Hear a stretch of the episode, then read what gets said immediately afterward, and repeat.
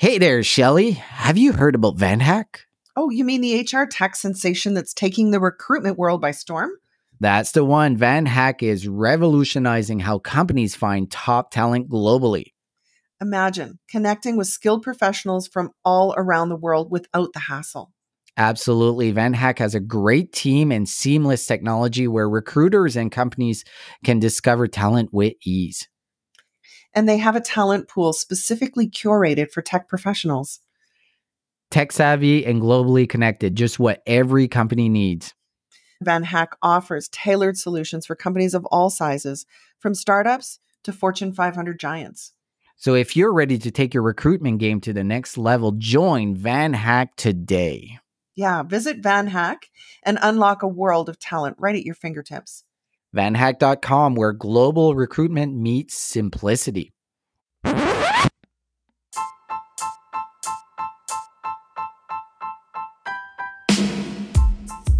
Welcome to the Recruitment Flex with Serge and Shelly. I'm Serge. And I'm Shelly. And we talk all things recruitment starting right now.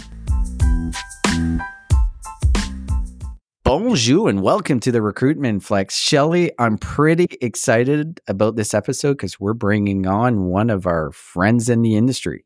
Yes, absolutely, Serge. I am very pleased to invite back to the show Ilya Brotzky, who is the CEO of VanHack. Thank you for coming back on the show. So good to see you. My pleasure, Shelly. Great to be here and good to see you. And it's okay to see you too, Serge. All right.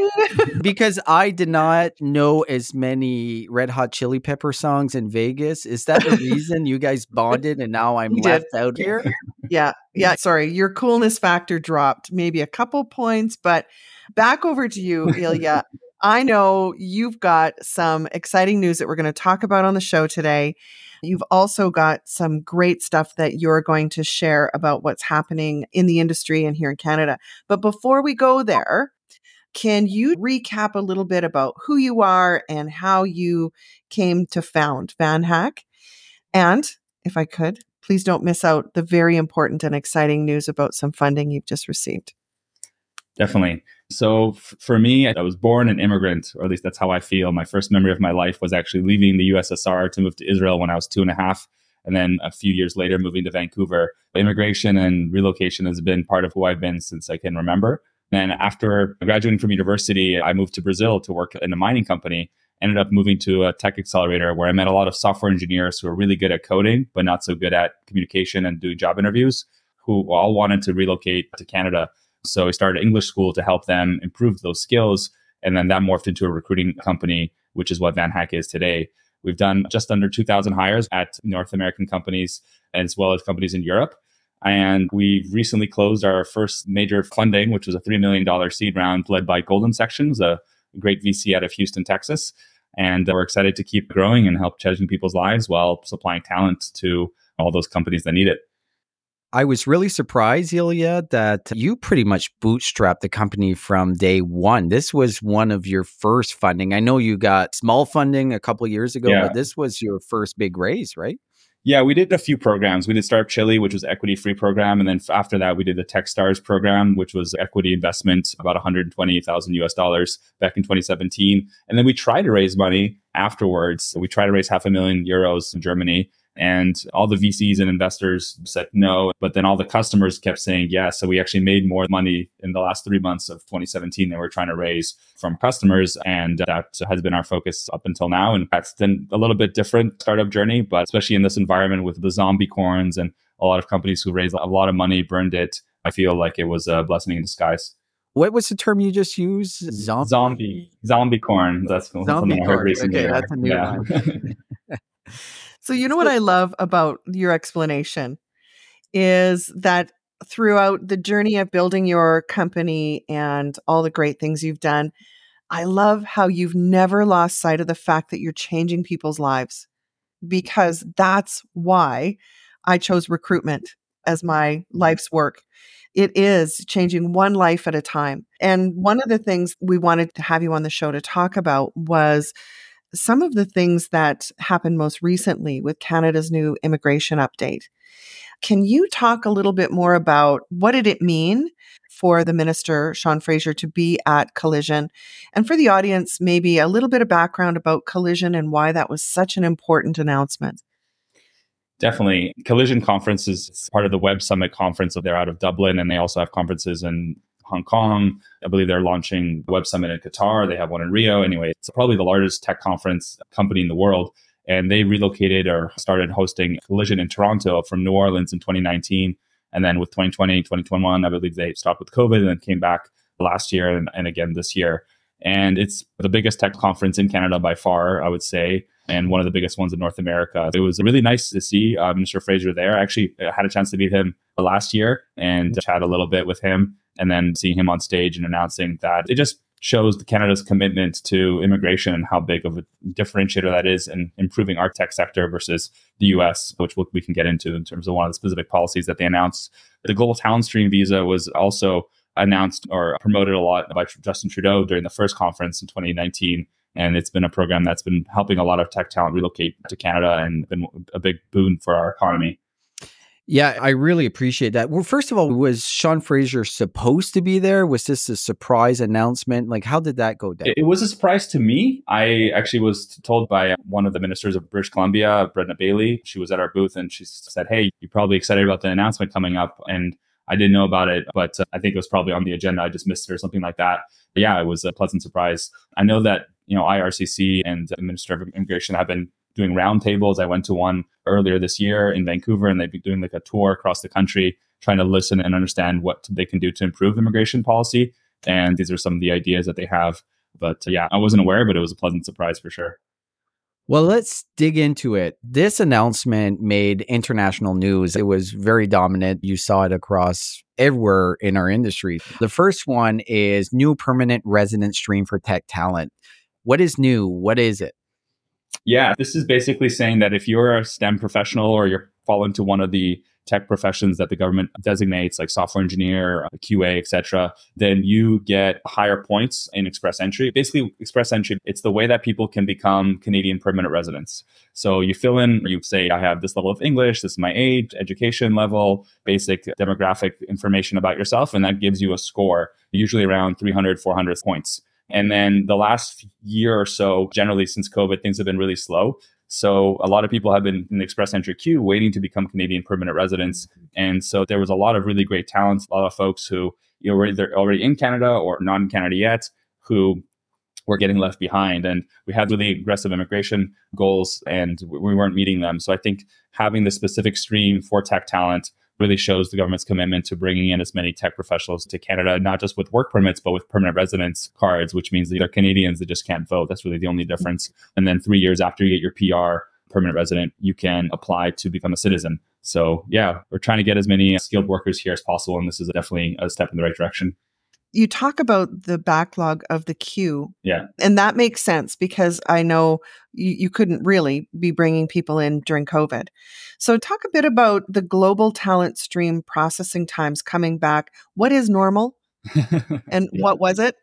So when the program was announced back on June 12th, 2017, I uh, remember that day very well. There was a promise of being a two weeks processing time for the LMIA, which is the company side of things, and then two week processing time for the work permit, which is the candidate side of things. Basically, the company applies for a permit to hire a specific person from abroad and get them a, a, work permit. Once they get that code, which is the LMA code, they send it to the candidate. The candidate then uses that code to apply for a work permit in their home country. And then they get a work permit and a passport either mailed to them or when they arrive at an airport or port of entry in Canada.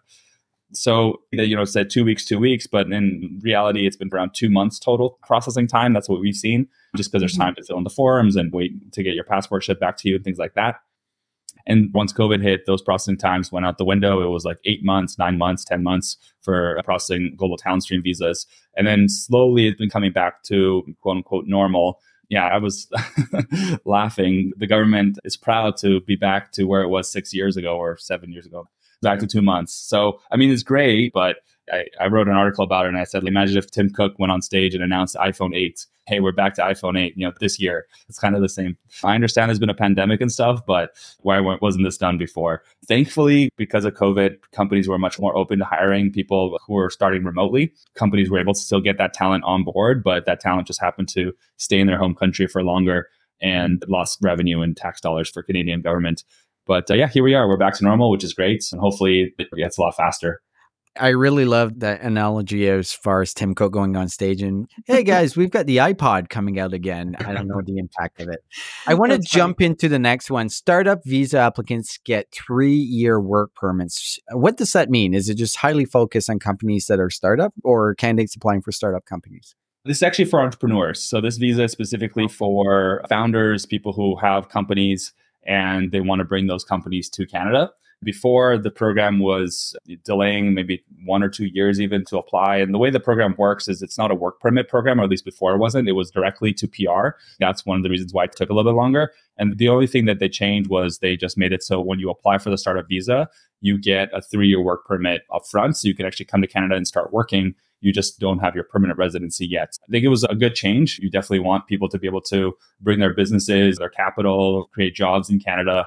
That was positive to see. And it's not really a space that VanHack is in too much because we focus more on the mm-hmm. software mm-hmm. engineers and designers, tech talent. But there's definitely a, a lot of entrepreneurs that would love to come to Canada, invest in our economy. And I think this change will help more people come here. I agree. I agree. Can you talk a little bit about the ability for new Canadians to come with or without a job offer. What makes me nervous about this is people coming without a job mm-hmm. under the understanding that this is the land of milk and honey. Mm-hmm. Yeah. And we've seen this time and time again. I'm thinking in the medical profession where someone is a fully trained x ray tech in their home country. They come here and they can't work at all. Mm-hmm. So, talk a bit about the ability to come to Canada with a job offer or not. And is this just specific to the tech sector?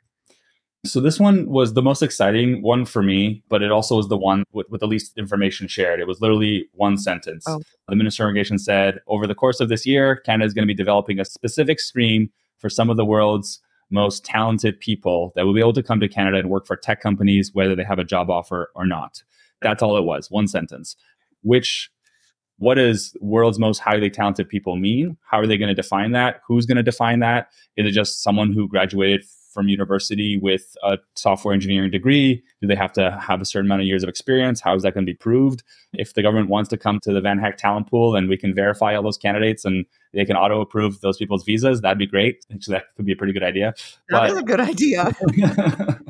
we'll see. I'm uh, with you. Yeah, if anyone's listening from Minister Fraser's office, I'll have to reach out to them. But it's definitely interesting. I know Germany has a job seeker visa, so maybe this is similar to that, where people can apply and have the job seeker visa. This one's gonna be for five years. I saw that in another announcement in the official press release. But yeah, it could be very exciting because the biggest barrier of hiring, in my opinion, is the location status on LinkedIn, or at least for international, you know, senior developers. A lot of times when we have Van Hackers hired, actually met one at an event this week, and he told me he was in Brazil when he got the job from VanHack. Uh, actually at an American company, but then he ended up moving here to, to Vancouver. And once he updated his status on LinkedIn or location to Vancouver, he just got bombarded with recruiters messages. So if this is able to help people who maybe have some savings or maybe they're working remotely for a US company or a company in their home country, they can come to Canada, with a work permit already and then just start working right away with not having to apply for the visa, that'll make local candidates and global candidates basically the same. You don't have to go through the whole global talent stream visa or, or anything like that and none of the processing times. That'd be amazing. That would really be opening the doors for a lot of employers who are worried about sponsorship. They don't know how it works. They don't want to pay the fees. They don't want to go through the timeline. And another thing, as a talent, you can go to the events, you can go to the office, knock on the company's door, which it does stand for something. I feel like, you know, networking is a big part of how to get hired here. We'll see what the actual details are and how it works. But one thing that we used to do at VanHack is we used to actually fly developers who wanted to move to a specific city, to Calgary, to Toronto, to Berlin, and have a one week recruitment fair with them, maybe 10, 20 candidates. And those worked really well. We called it VanHack Leap. This was pre COVID. That's something we're thinking about bringing back because we find that once you have that in-person connection, in-person interview, the conversion rate between interview to hire is much better than if it's just a virtual interview. We'll see how this goes, but I'm definitely excited about it. The next one I want to jump into, and I thought this one was a little bit confusing Canada to launch a digital nomad visa. Mm. Just looking at what a digital nomad, you come here to work for six months and you can work remotely. Yeah. I'm really confused where the value is because you could do this in different ways yeah. Uh, without a visa, depending on which country. But what was your overall take on this one? Yeah, so I'm going to toot my own horn here. This was my idea, or at least I think it was. Not the way that it's implemented, because I agree with you. The way that it's implemented is not in the best way with the six month limit. But yeah, I, am part of a group called CCI, the Council for Canadian Innovators. It's basically a lobbying group for the tech industry, started by Jim Balsillie and John Ruffolo.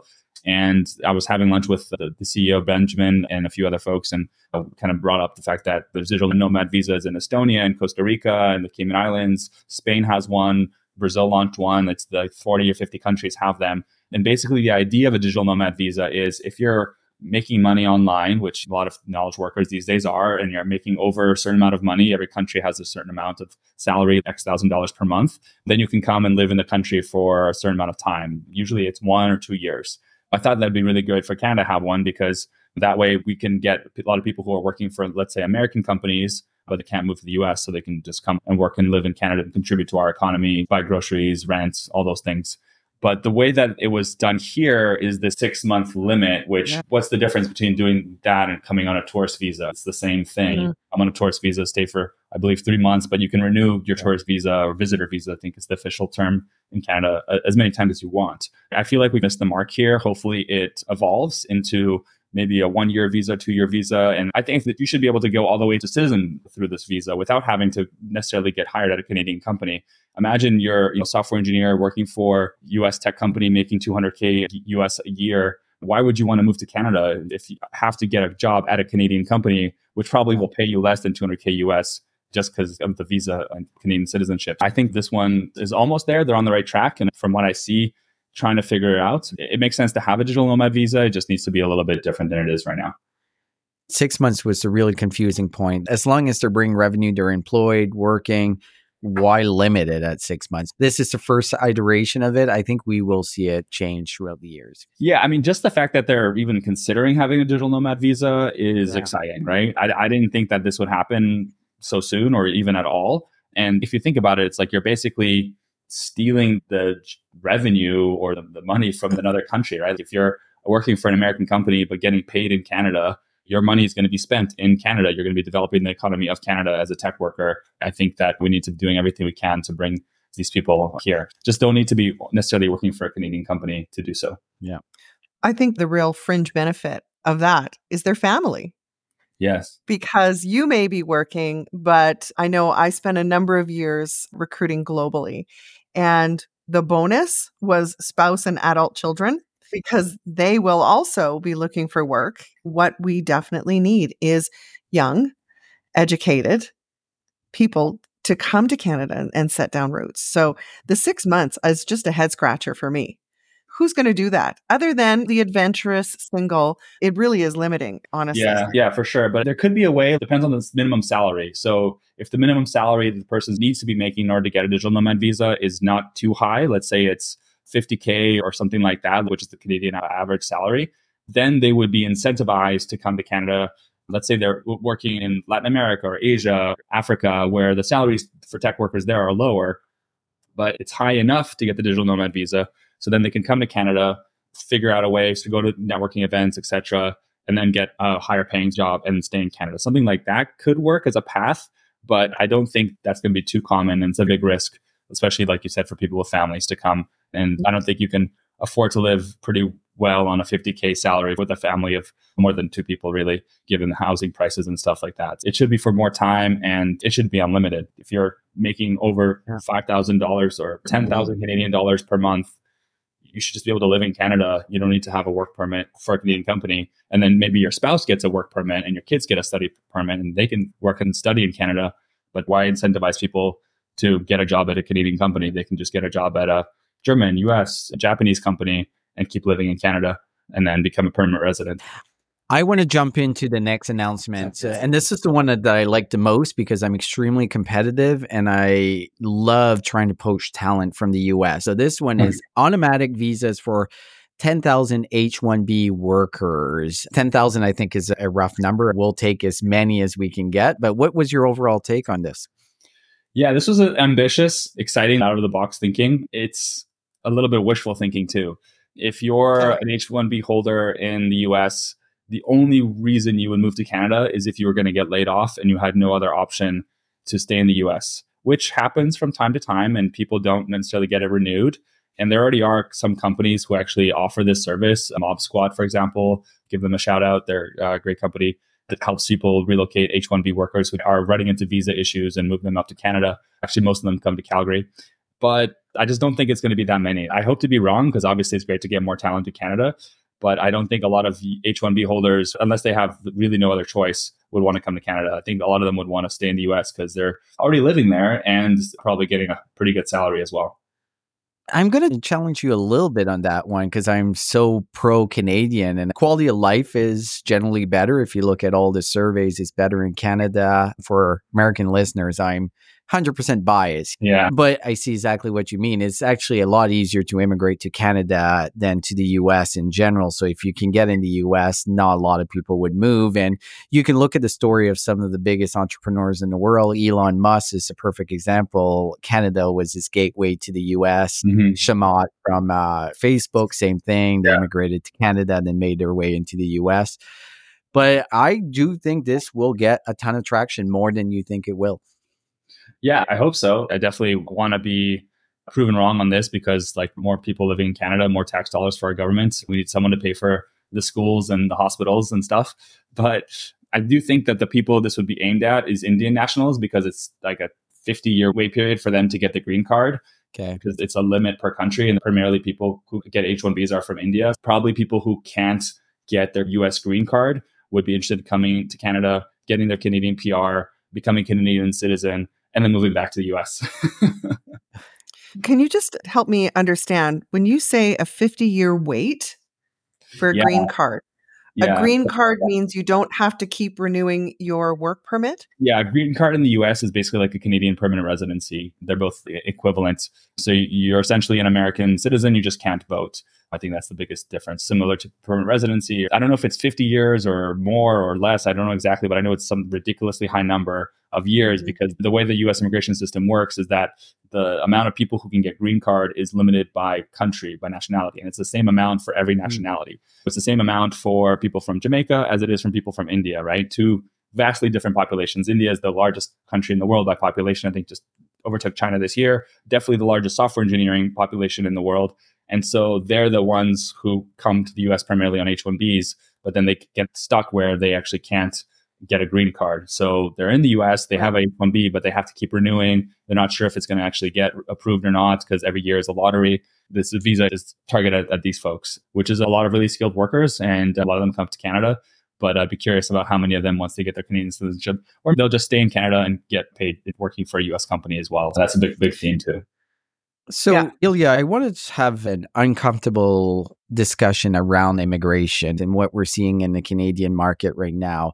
Obviously, you've seen the growth of Canada when it comes to immigration. I believe it's the last two years we've brought in around 1.5 million new Canadians, and mm-hmm. we are seeing large issues in certain parts of the country when it comes to infrastructure to actually find housing. It's been almost impossible for them to find a role, as Shelly was mentioning, that is equivalent to what they're looking for has been really challenging. And on the flip side, we're seeing a lot of people coming in and companies are looking at hiring, but they're not filling the roles that we actually need. It seems like we're not connecting the dots. Can you give me a sense of what your thoughts are around the infrastructure challenges that we're coming across and how do we fix those? Because I'm getting some feedback from new Canadians that it's not what I expected. Yeah, yeah, it's very sad. I think housing is the key. What do you do? Build more, remove yeah. the gatekeepers and the permits and the NIMBYism. I think that's the key issue. I don't know exactly how all the permitting works, but I definitely know that we're way too slow. So we're saying one thing, hey, everyone come here, but then we don't have a house for those people. And yeah, it's tough, very stressful. So thankfully, a lot of our candidates come in with pretty high salaries and they have jobs when they arrive. They can find a place and have a reference and all that stuff. But even still, it's really difficult. So I would say that's a problem that needs to be solved. I don't know how to solve it specifically, other than just build a lot more housing and uh, yeah, maybe not so much NIMBYism. Shelly, I know you're looking. Yeah, let me chime in on this yeah. because I lived through firsthand building an oil sands plant in Fort McMurray, $12 billion. Hmm. And the challenge was finding the talent because yeah. we knew where they were, but there was nowhere to live. The catch 22 is you can do all the building permits that you want, but the people we need to build it are the ones we're trying to bring into the country. yeah, good point. so mm-hmm. we do need to fix this first, but when you look at attracting the talent that we need to fix the problem, it does mean giving them a bit of a break for uh, interest rates to purchase a home because the long term benefit to the economy is undeniable. The solution may be something as simple as incentives and programs to allow people to purchase homes sooner it doesn't have to necessarily say new Canadians, but there is a first time homebuyer program yeah. just announced. Because if you're a new Canadian, you would be. Looking at other countries where there's been a lot of immigration, I think a perfect example is what's happening in Paris. Yeah. Because of how much immigration that we brought into the country. And there seems to be in certain pockets a little bit of dissension on both sides, right? Like the promise of coming to a country not being, and then other people feeling that they're causing their housing to go up, all of those factors. Like, how do we make sure that we don't repeat those errors? Yeah, I think immigration for immigration's sake, but it's not about raw numbers. I think it's about quality of talent. So if you bring in a thousand people, but they're not able to work or they don't speak English or they just aren't qualified for whatever reason, that's a problem because it's going to be tough for them and it's going to be tough for people who are here locally and maybe they're going to use social services and stuff like that and be a drain on the economy. But if you bring in qualified PhD biomedical or software engineers or whatever high skill demand workers, they're going to find jobs and they're going to be able to contribute to the economy, which then will create more jobs for Canadians and then be net positive. It's really about being more of a surgical sniper approach than just a shotgun hey, everyone, you come to Canada. I know there's obviously situations like the Ukraine Russia war, and they brought 70,000 Ukrainians to Canada. I know a lot of them still are trying to figure out how to fit in. A lot of them have gotten jobs, but a lot of them haven't. There's special mm-hmm. situations with that. But I think in general, we do a pretty good job of bringing in with that express entry we are talking about. Usually it's people who are in their early to mid 30s, university educated, speak English at a high enough level. And those are the kind of folks that will add to the economy. If we just open the borders and let anyone walk in, that's definitely a problem. But I think if we look at it like recruiting, we're recruiting the best and the brightest. Overall, Ilya, so this new announcement from Sean Fraser, is it good or bad? What's your general? Um, yeah, definitely good. Any kind of progress in immigration, anything that makes it easier for people to come to Canada and have success here is a positive. There's still things that I would love to understand a little bit better, and I'm sure the details will come out in the next few weeks or months. But yeah, it's definitely good. So for everyone listening, you can find Ilya Brotzky on LinkedIn. You can also definitely go check out vanhack.com. Anywhere else that they can find you, Ilya? I guess email ilya at vanhack.com. So just shoot me an email. I'm the only person in the world with my name, so pretty easy to find on Google and LinkedIn's my preferred social network, also Twitter. And if you're looking to hire senior tech talent, check out vanhack.com. Definitely recommend it. it. And Ilya, thank you for being a partner to the show and thank you for coming on. Your insights were extremely valuable to us and the audience. My pleasure. Thanks for having me again. And I look forward to getting that jacket for the fourth time on the podcast. awesome. I'll be thrifting that this weekend. Sweet. Thanks, Ilya. Thanks, Shelly. Bye, Serge. Cheers. Bye.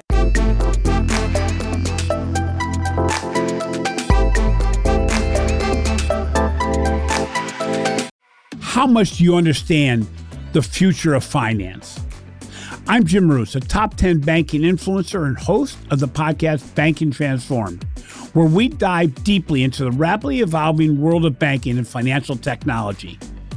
Join me as I interview industry experts, thought leaders, and innovators as they unravel the latest banking trends, disruptions, and game changing technologies reshaping the world of finance. Redefine your understanding of the banking ecosystem. Subscribe now to Banking Transformed, available wherever you get your podcast and now available on YouTube.